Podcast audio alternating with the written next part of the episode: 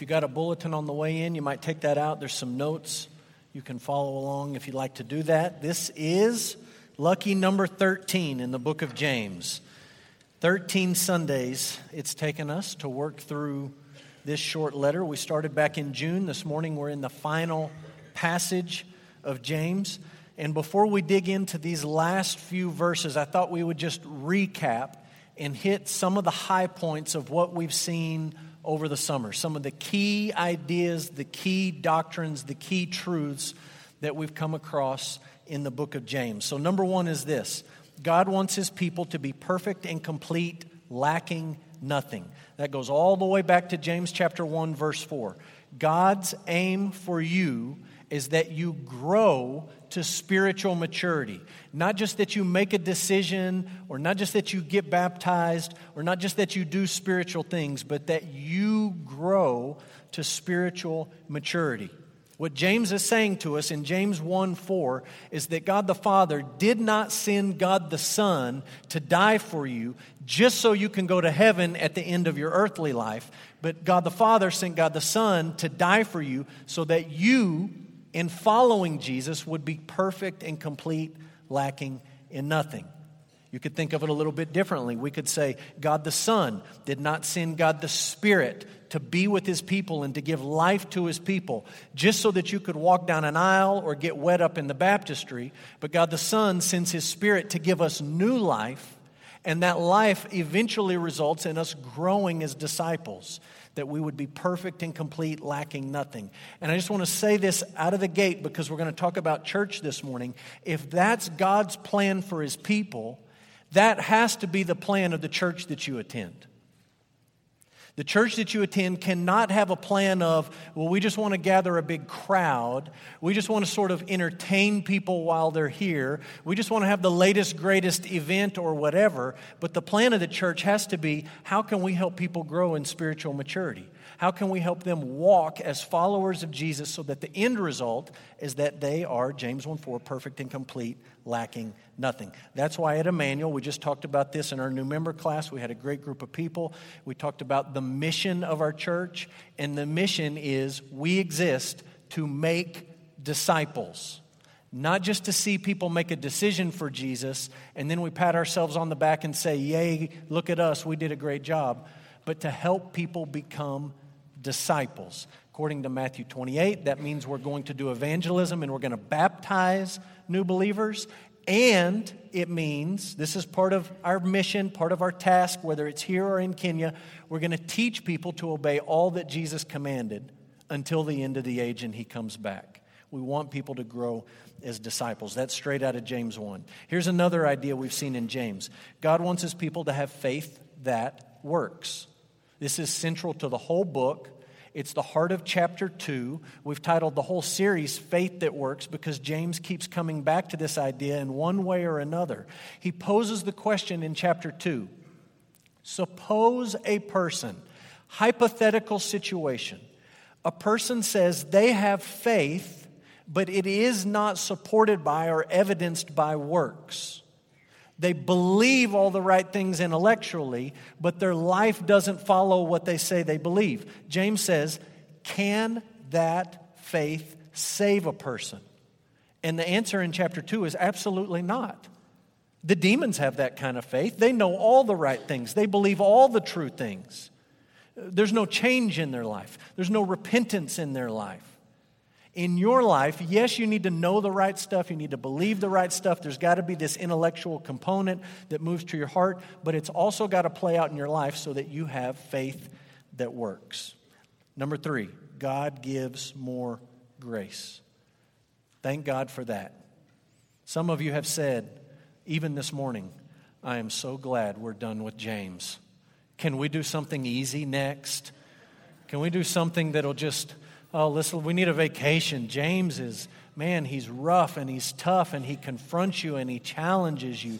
And don't forget, at the heart of James is James 4 6 that says, He gives more grace. To those who are humble, He gives more grace. It's not a, a book saying, These are the things you need to do if you want to be saved. It's a book saying God is giving grace to his people. He's giving you the opposite of what you really deserve. And when that grace gets a hold of you, you are going to be a person of faith and you are going to have faith that works. This is going to be the evidence that God's grace has saved you and the evidence that God's grace is changing you. So all of that leads us to the big idea of the last section of James, James 5:13 to 20. Here it is.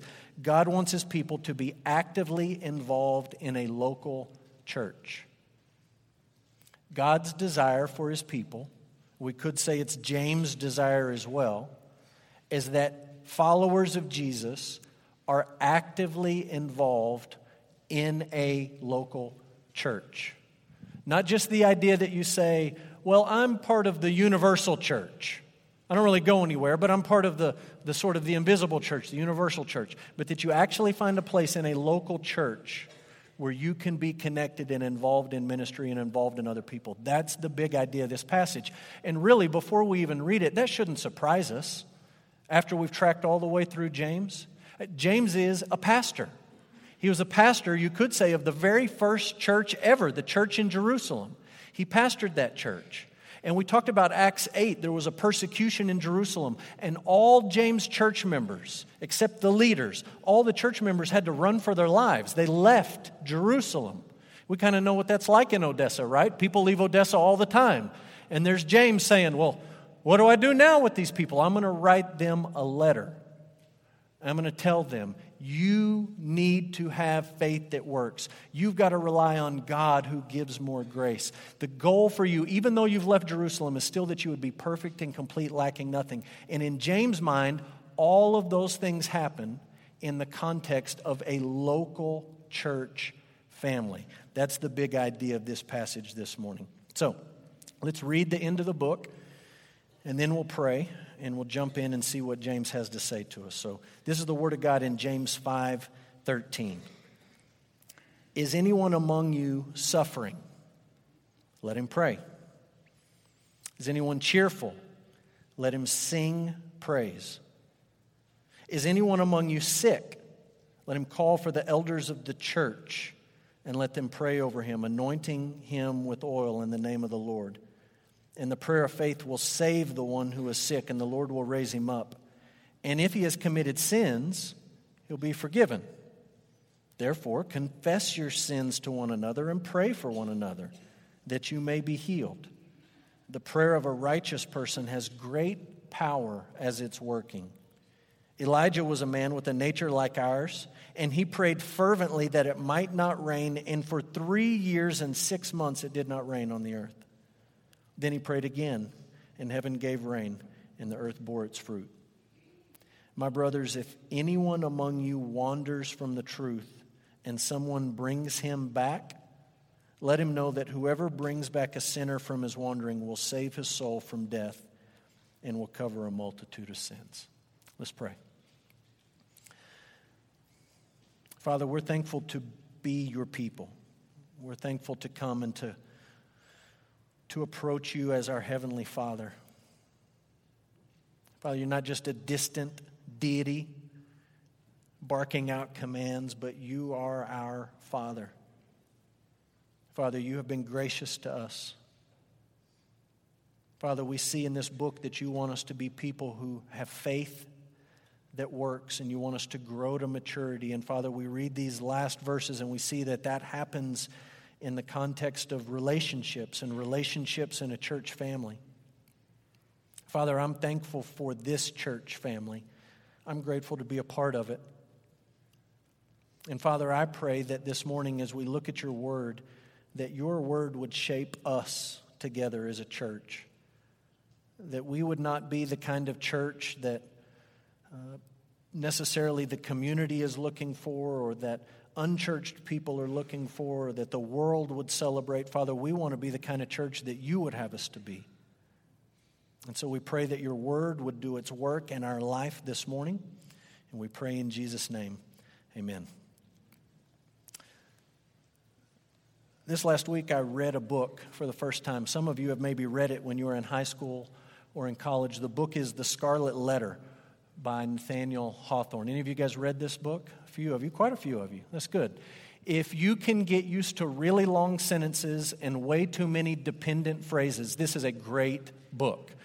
And once you settle into these sort of rambling sentences, you, you get into the story and the heart of it, and you say, This is, this is pretty interesting what he's describing. He wrote the book in 1850, but the setting of the book, you have to rewind even further, back to the 1600s. It's in the Massachusetts Bay Colony when the Puritans were first coming over and they were settling, they were establishing these communities. So we're before the Revolutionary, Revolutionary War, way, way, way, way, way back. And in the story, church plays a major role in what unfolds in the drama. And I'll try my best not to, to spoil it for you in case you want to read the book and, and you're late to the game like I was. But in the book, churches is a big deal. It's, it's a major character in the story almost. And it's not a good character. As he describes church, the, the Puritan community there, these guys really kind of get a, a bad rap. They get painted in a negative light. And rather than being a place of acceptance and grace and forgiveness, as Hawthorne describes church, it's a place of judgment and legalism and hypocrisy. Right? Just angry, sour judgment and a whole bunch of rules that may be biblical or may not be biblical, and then a, a bunch of hypocrisy thrown in the mix where people are saying one thing and then doing another. And you walk away from the story and you just think, ah, it just puts a bad taste in your mouth when you think about church. I hope that's not how you think about church. I hope that when you think about church, you don't think about, oh, that's a place of, of judgment and legalism and hypocrisy. But I realize that for some of you, that may be what you think about. That may be because of your past experience in church. That may be because of things that your friends or your family have experienced in various churches that they've been to. Maybe it's just you don't have a whole lot of experience with church and you've sort of believed the, the bad press in, in a book like this or in other things that you've read, things that you've heard on the news media. You just think about church and you think, oh, that's just a, a negative, judgmental, angry, hypocritical, legalistic place. And I realize that if that's you, even just a little bit, if that's you, when James says you're to be part of a local church family, and I tell you the big idea is God wants his people to be actively involved in a local church. You hear that if your experience is negative and you think, ugh, really? Couldn't I? I get the part that I need to have faith and and maybe you think, I get the part that God wants me to grow to maturity, but why do I need to do it with a bunch of misfits like you guys? Uh, why do I have to be a part of something that Hawthorne would describe as just so miserable? Uh, why can't I just do all of this on my own? My experience has been hurtful, or has been painful, or there's been something that is just not quite right. And I just, I don't want to be actively involved. I just want to keep everyone at a distance. And maybe I'll come and I'll show up, but I really don't want to be an active, vibrant part. Some of you may be thinking that this morning. Before we've even gotten to the passages, we just give you the big idea and we say, This is what God wants for you. Some of you, that just sounds crazy. You love your church, you're a part, you're, you're involved. But some of you, you say, Oh, I don't know. James has already been tough, and this is just a, a harder pill to swallow. If that is you, I would just say a couple of things. One, I'm sorry. I'm sorry that something has happened to you or your family where church has burned you or hurt you. Two, I would say to you that not all church is like that. Not all church is like that. And I certainly hope that our church family is not a place of judgment and legalism and hypocrisy, but I hope it's a place of encouragement and grace and growth where you, alongside other believers, can become perfect and complete, lacking nothing in your walk with Jesus. The last thing I would say to you is this just to be honest God has always expected his people to be together. Always. There's never been such a thing as a lone ranger follower of Yahweh or a, lone ranger Christian just doing their own thing. In the Old Testament, God established a nation, a group of people. And they lived sort of spread out in different cities and different places. But he said to them, You're going to get together. regularly. You're going to get together. You're going to come to this place and you're going to worship together. He refers to them over and over again as the congregation or as the assembly of his people. When you get to the New Testament, we're not dealing with a nation anymore. It's not a, a, geopolitical state, but it's still the same word. We've gone from Hebrew to Greek, and the word is assembly, church, a congregation, a gathering of people. There is absolutely no concept in the Bible that you can follow the Lord, that you can be a follower of Jesus Christ and do it on your own. It's not there. It's not in Genesis all the way to Revelation. And Revelation takes us past today into the future. And guess what? We're still together. All the misfits you see around you for all of eternity, we're all together. That's what God expects of his people. As God is growing you to spiritual maturity, his plan and his intention is that it doesn't just happen with you all by yourself, but that it happens with you in community. And so the question is well, when we get together, when we're here at church, what are we supposed to do? How does that happen? And James doesn't spell out every detail, but he gives us some things that are very, very helpful. So, this is what I want you to see things that we ought to do when we gather together as church. Four simple things that you see at the end of James. Number one is corporate worship. Corporate worship. Look what he says in verse 13, right there in the middle. He says, uh, if, if anyone if anyone is cheerful, let him sing praise.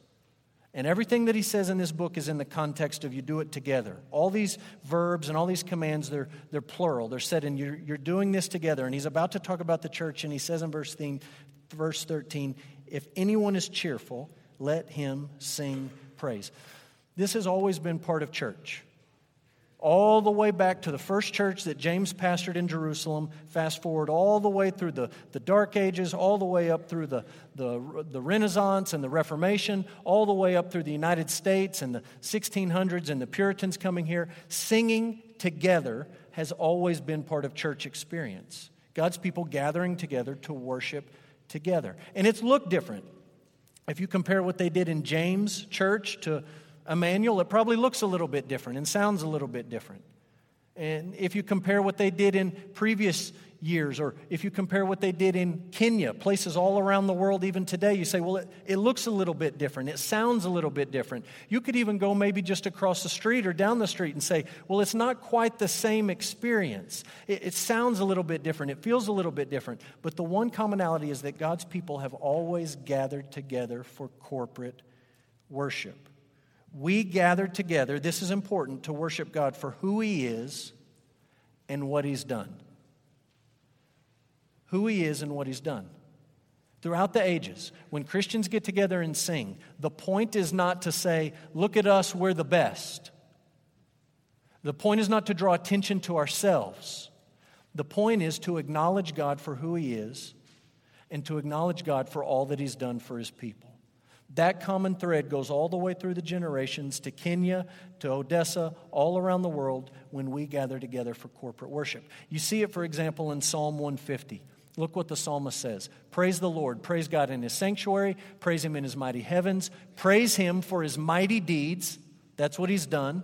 We're going to praise him for what he's done. Praise him according to his excellent greatness. That's just who he is.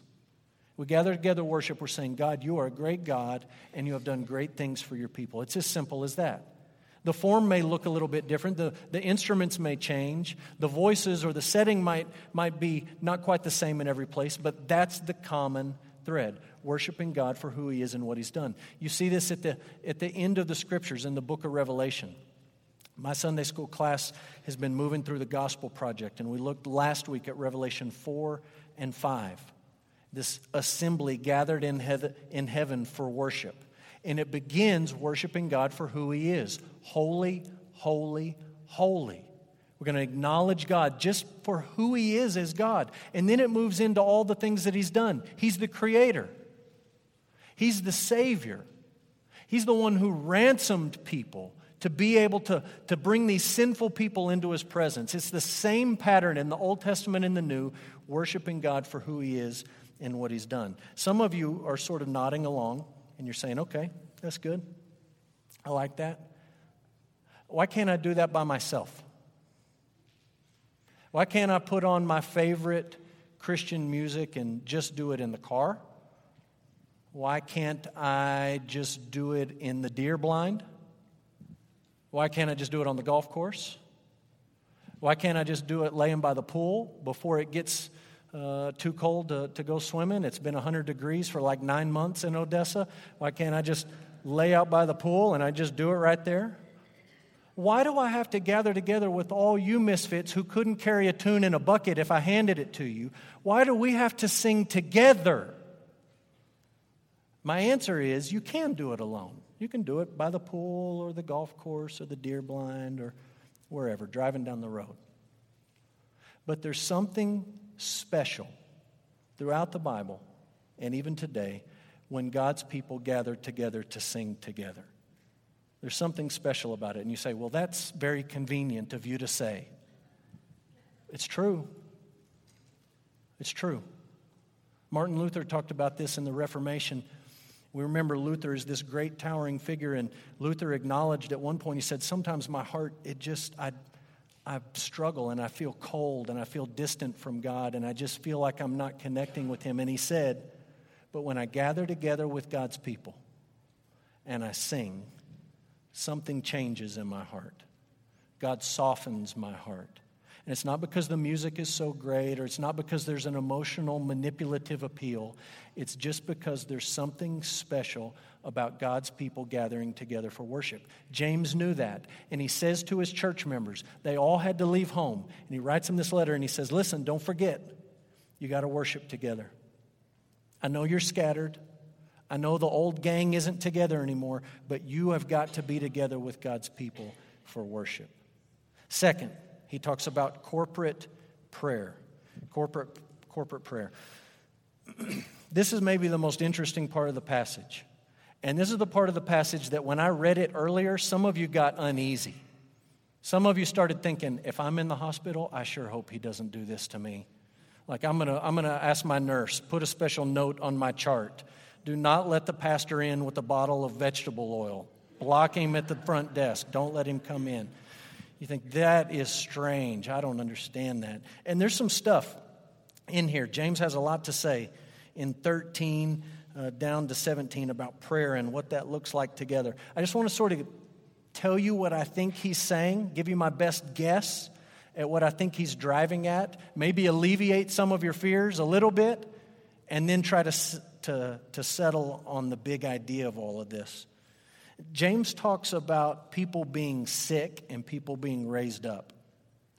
If you're sick, and then God's going to raise these people up. And as you read through it, some people say, What's he talking about? Is he talking about physical sickness? Is he talking about spiritual sickness? I think right out of the gate, he's talking about physical sickness.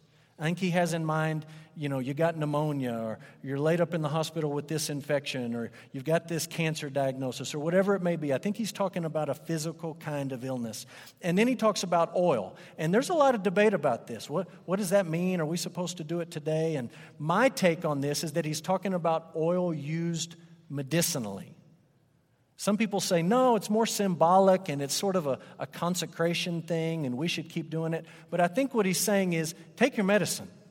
Like you see that in the Bible, people using oil to treat illness. Think about the parable of the Good Samaritan and he helps this man and he anoints this man with oil. He's providing for him. You see this even in ancient works. There was a, a physician in the second century named Galen, and he wrote all this stuff about medicine and all these big medical books. And Galen basically said you, he was like some of these people that use oil today for everything. I'm not making fun of those people, but Galen did that long before you did it. And Galen said, You got a toothache? Put a little oil on it. If you're paralyzed, put oil on that person. I mean, he talked about all kinds of things. They would treat it with oil. It was sort of what they had available. And I think that's what James is saying. Pray if you're sick and go ahead and take the medicine. Don't just pray and wait for a miracle, but let's do both. Pray and you anoint this person with oil. And then he talks about the prayer of faith. Did you catch that? The prayer of faith. And he talks about this prayer of faith, healing, somebody. This prayer has great power as it's working. Verse 15 the prayer of faith will save the one who's sick. And you mean, you read that and you think, save, what does he mean? Does he mean save from their sins like they go to heaven, or does he mean save from illness? I'm not exactly sure, but I don't think James is talking about a name it, claim it thing, like a magical formula. Like if you show up and you pray and you do the oil, then this is like a guaranteed process where you can get what you want. I think when he talks about the prayer of faith, we rewind it back to James 1, where he says, If you lack wisdom, you should ask for it, and you should ask believing. It's very similar language to this prayer of faith. You should ask for wisdom, believing that God can give it to you. Isn't that really the essence of prayer? However, you divide this passage up, and if you disagree with me on some of the particulars, isn't that the essence of prayer? That we're coming to God because there's something that we need that we're incapable of? We're coming to the one that we believe can do something about our circumstance or our situation or our heart? Isn't that kind of the essence of Christianity as a whole? Not that we pull ourselves up by our spiritual bootstraps and come to God offering Him all these great things, but that we just come to Him and say, God, I, we, I can't do it. I can't make myself right before you. I can't bridge the gap that my sin has created between you and me. I, I can't atone for the things that I've done wrong. God, I need you to do it. That's the essence of our faith, and I think that's the essence of prayer, is coming to God believing that He has power, right? However, you chop this up, I think that's what James is driving us to when he's talking about corporate prayer. We gather to pray because we believe God is powerful. He can do something that we can't do. That kind of gets back to the issue of humility earlier in James, that he gives grace to the humble person. The humble person acknowledges, God, you're God and I'm not.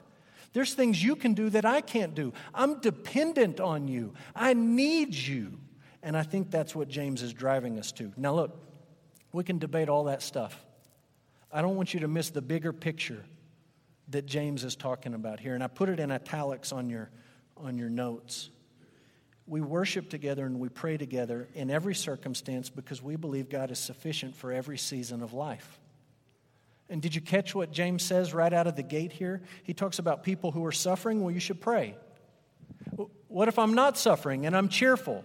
Well, there's still something that you ought to be doing together. You should sing praise. Well, what if I'm sick? Well, there's something that you should do together.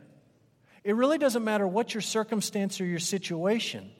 There's nothing in your life that's so desperate that God can't handle it. And there's nothing in your life that's so great that you suddenly lose your need for God. In every circumstance, in every situation, we're people who come together and we say, God, you are worthy of our praise. You're worthy of our worship. We need you. We're dependent on you. There's things that we can't do, and we're asking you to do it. Look, we do that every Sunday in this room. We say, God, we need you to change our hearts.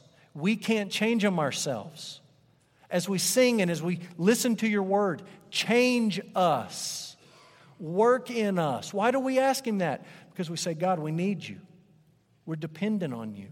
And that's true whether you're suffering, it's true whether you're cheerful, it's true whether you're sick, it's true in every season of life. That we gather together as His people and we acknowledge our need for Him and our dependence on Him. Number three, corporate confession. This is a tough one. Look what he says in verse 16. Therefore, confess your sins to one another and pray for one another that you may be healed. The prayer of a righteous person has great power as it's working. Let me go back to the scarlet letter for a minute. There's a, a character in the story. He's a pastor, a Puritan pastor. His name is Arthur Dimmesdale. Arthur Dimmesdale. Everyone loves him. He's the, I mean, he's the greatest. He's a great preacher. Everyone looks at this guy and they think he's so humble, uh, he's so contrite. His congregation is thriving. He's one of the most popular guys in the settlement, in the whole colony. People know him in different places. He's got this great reputation. People recognize him as a brilliant scholar. I mean, everything is great for Arthur, Pastor Dimmesdale. But he's got a problem. And the problem is that he's got a secret that no one knows about. He's got sin that's unconfessed. And his plan for dealing with it is I'm just going to bottle it up and I'm going to put on a good face and a good front for everyone, and I'm just going to try to forget about it and move on. In the book, as time goes on, month after month, year after year, this unconfessed sin just starts to weigh on him. Spiritually, he's a mess. I mean, a total train wreck. It looks good from the outside. No one really knows it, but his closest friend knows something's not right in his heart. And eventually, it begins to physically weigh on him.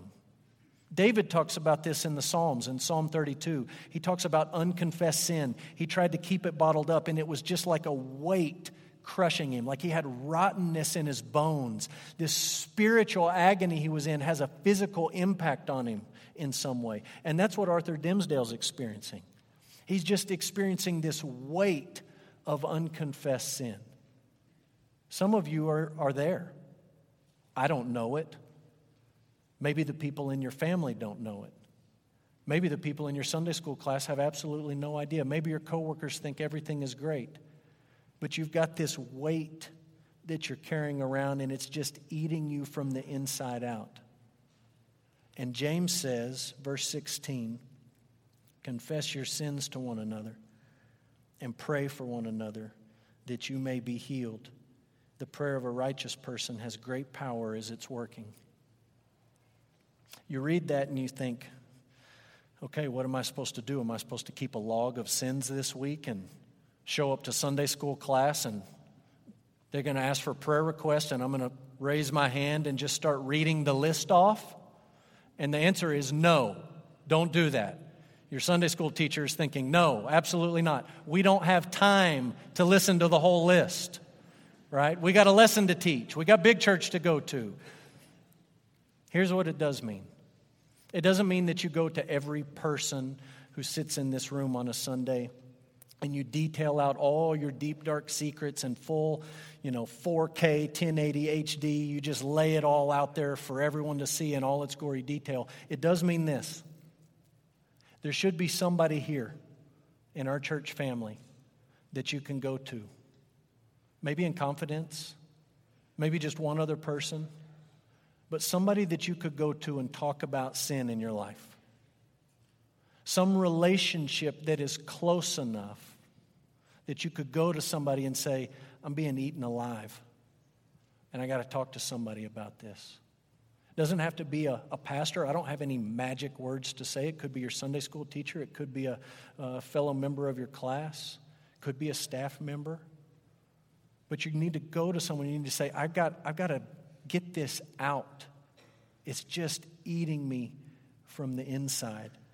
I think the issue is here that we gather together to pray about our spiritual lives. I think that's the underlying issue that James is laying before us.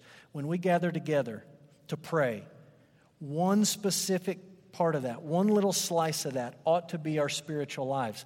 And can we just be honest for a minute? Maybe I'm not in all of your Sunday school class, I'm just in my class, so maybe this is just my class and your class is really good at this. Don't most of us feel kind of weird about asking people to pray for us about spiritual things? I mean, think about the prayer requests that we commonly hear when we say, What prayer request would you like to share this week? Well, so and so is sick. That's always at the top of the list. And James says you should pray for that, right? That's, that's good. Let's share those requests. And then we, our, our mind sort of is running and we say, Oh, well, so and so's out of town.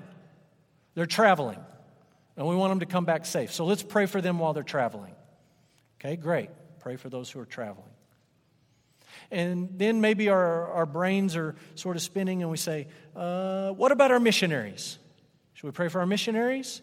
Maybe we have a mission team going to Kenya. We're all comfortable praying about that. We're comfortable praying for folks who are sick, comfortable praying about, uh, you know, missionaries being gone and the work that they're doing. Maybe there's something going on at church. We say, hey, we should, we should pray for our new member class this morning, our plugged in class. Let's pray for that. That doesn't make anyone uncomfortable. Let's fill up the sick list. Everyone's okay. But then you start to say, man, I'm struggling. I'm hurting. I'm wrestling with something in my life. And most of us start to think, yee, too much information. You can bare your soul to the whole room? Awkward silence. And then no one else wants to say a prayer request after that, right? You don't want to say, pray for something that seems trivial after that, and we just get uncomfortable. And maybe the place to do it isn't your whole class or the whole church.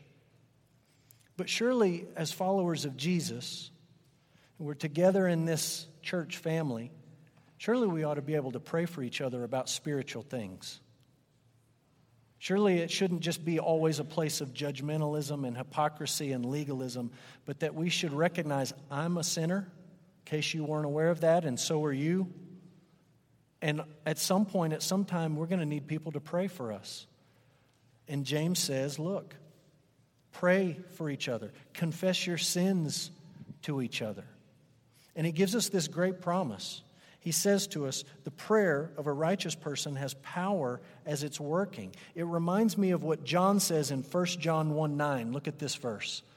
1 John 1 9. If we confess our sins, he's faithful and just to forgive us our sins and to cleanse us from all unrighteousness. Don't bottle them up like David tried to do. Don't do what Arthur Dimmesdale did and just try to keep it all inside. Confess it. John says, confess it to God, and James says, you ought to confess it to each other too. It's like this weight being released when you open your mouth and you stop pretending like you have all your spiritual ducks in a row and you confess your sin to someone in your church family that you're close to. James says that kind of power has great power, or that kind of prayer has great power as it's being prayed. And John says when you do that, God forgives you and he cleanses you. So we gather together, we pray about our spiritual lives. One last point, and it's a quick one corporate encouragement. It translates to church like this We gather to hold each other accountable. We gather to hold each other accountable. And that's where James ends. I think it's interesting that in this long book, as he's describing faith that works, and he's given us all these commands 108 verses, 59 commands. He ends as a realist knowing people are going to struggle with this. This is not just easy stuff to follow Jesus. It's not easy to pursue being perfect and complete, lacking nothing. It's not easy to have faith that works. This stuff is hard. That's why God's put us together and He says, Look, some of you are going to wander, and somebody's going to have to go after that person. Sounds a lot like Jesus, doesn't it? I'm going to leave the 99 and I'm going to go after the one that's lost. James is saying you've got to do that for each other. You got to go after each other. Don't just let them wander off, but you got to go after that person. I think everything that James is saying here, I think it's a timely word for our church. This wasn't planned by me. I wish I could take some kind of credit for it. But as I studied this week, I thought, what a great thing that we're talking about what we do as a church family on the morning where we're going to welcome new members to our church. We've got people this morning who are in our plugged in class. Some of them are going to join. We're going to get to get to see them in just a minute. This is not just we add them to the roll and we feel better about ourselves because the room is a little bit fuller. This is what James is describing here. Right? The people that you see standing up here in a minute, and people who are standing up here in a minute, all the people who are sitting out there staring at you. This is the kind of stuff that we're all signed up for that we would be people who, who worship together. We keep showing up every Sunday morning in this room together to sing the same things over and over and over again. God, you're great and you've done great things for us. That's what you're signing up for, to be here, to be a part of that. To come alongside each other in prayer, right? To pray for each other because we believe that God can do things that we can't do. So we're going to a, a higher authority saying, God, we need you. As your people, we need you.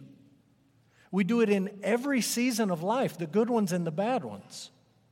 We do exactly what James is talking about, where he talks about confessing our sins to each other. That there's someone or some ones in this church that you're close enough that when you feel that weight of unconfessed sin, you can go to them and you can talk to them and they'll pray for you. And James says that prayer has great power. And what James is talking about at the end, where he says, Look, we're holding each other accountable. We're in this together. This is like a no man left behind thing. If you wander off, we're coming after you right? Church family, for the people who are standing up here, that's our obligation to them. And people who are about to stand up here, that's your obligation now as a member for those who sit in the seats this morning to say, we're not going to leave anyone behind. We're not just going to let somebody wander off, but we're in it together. In all of this, James is saying, you guys as a church are in it together. Your walk with Jesus is not just about you but it's about you and all of the people in your church family. And God's desire for you to be perfect and complete, lacking nothing, is not going to happen in your life or the person sitting next to you apart from active involvement in a church family.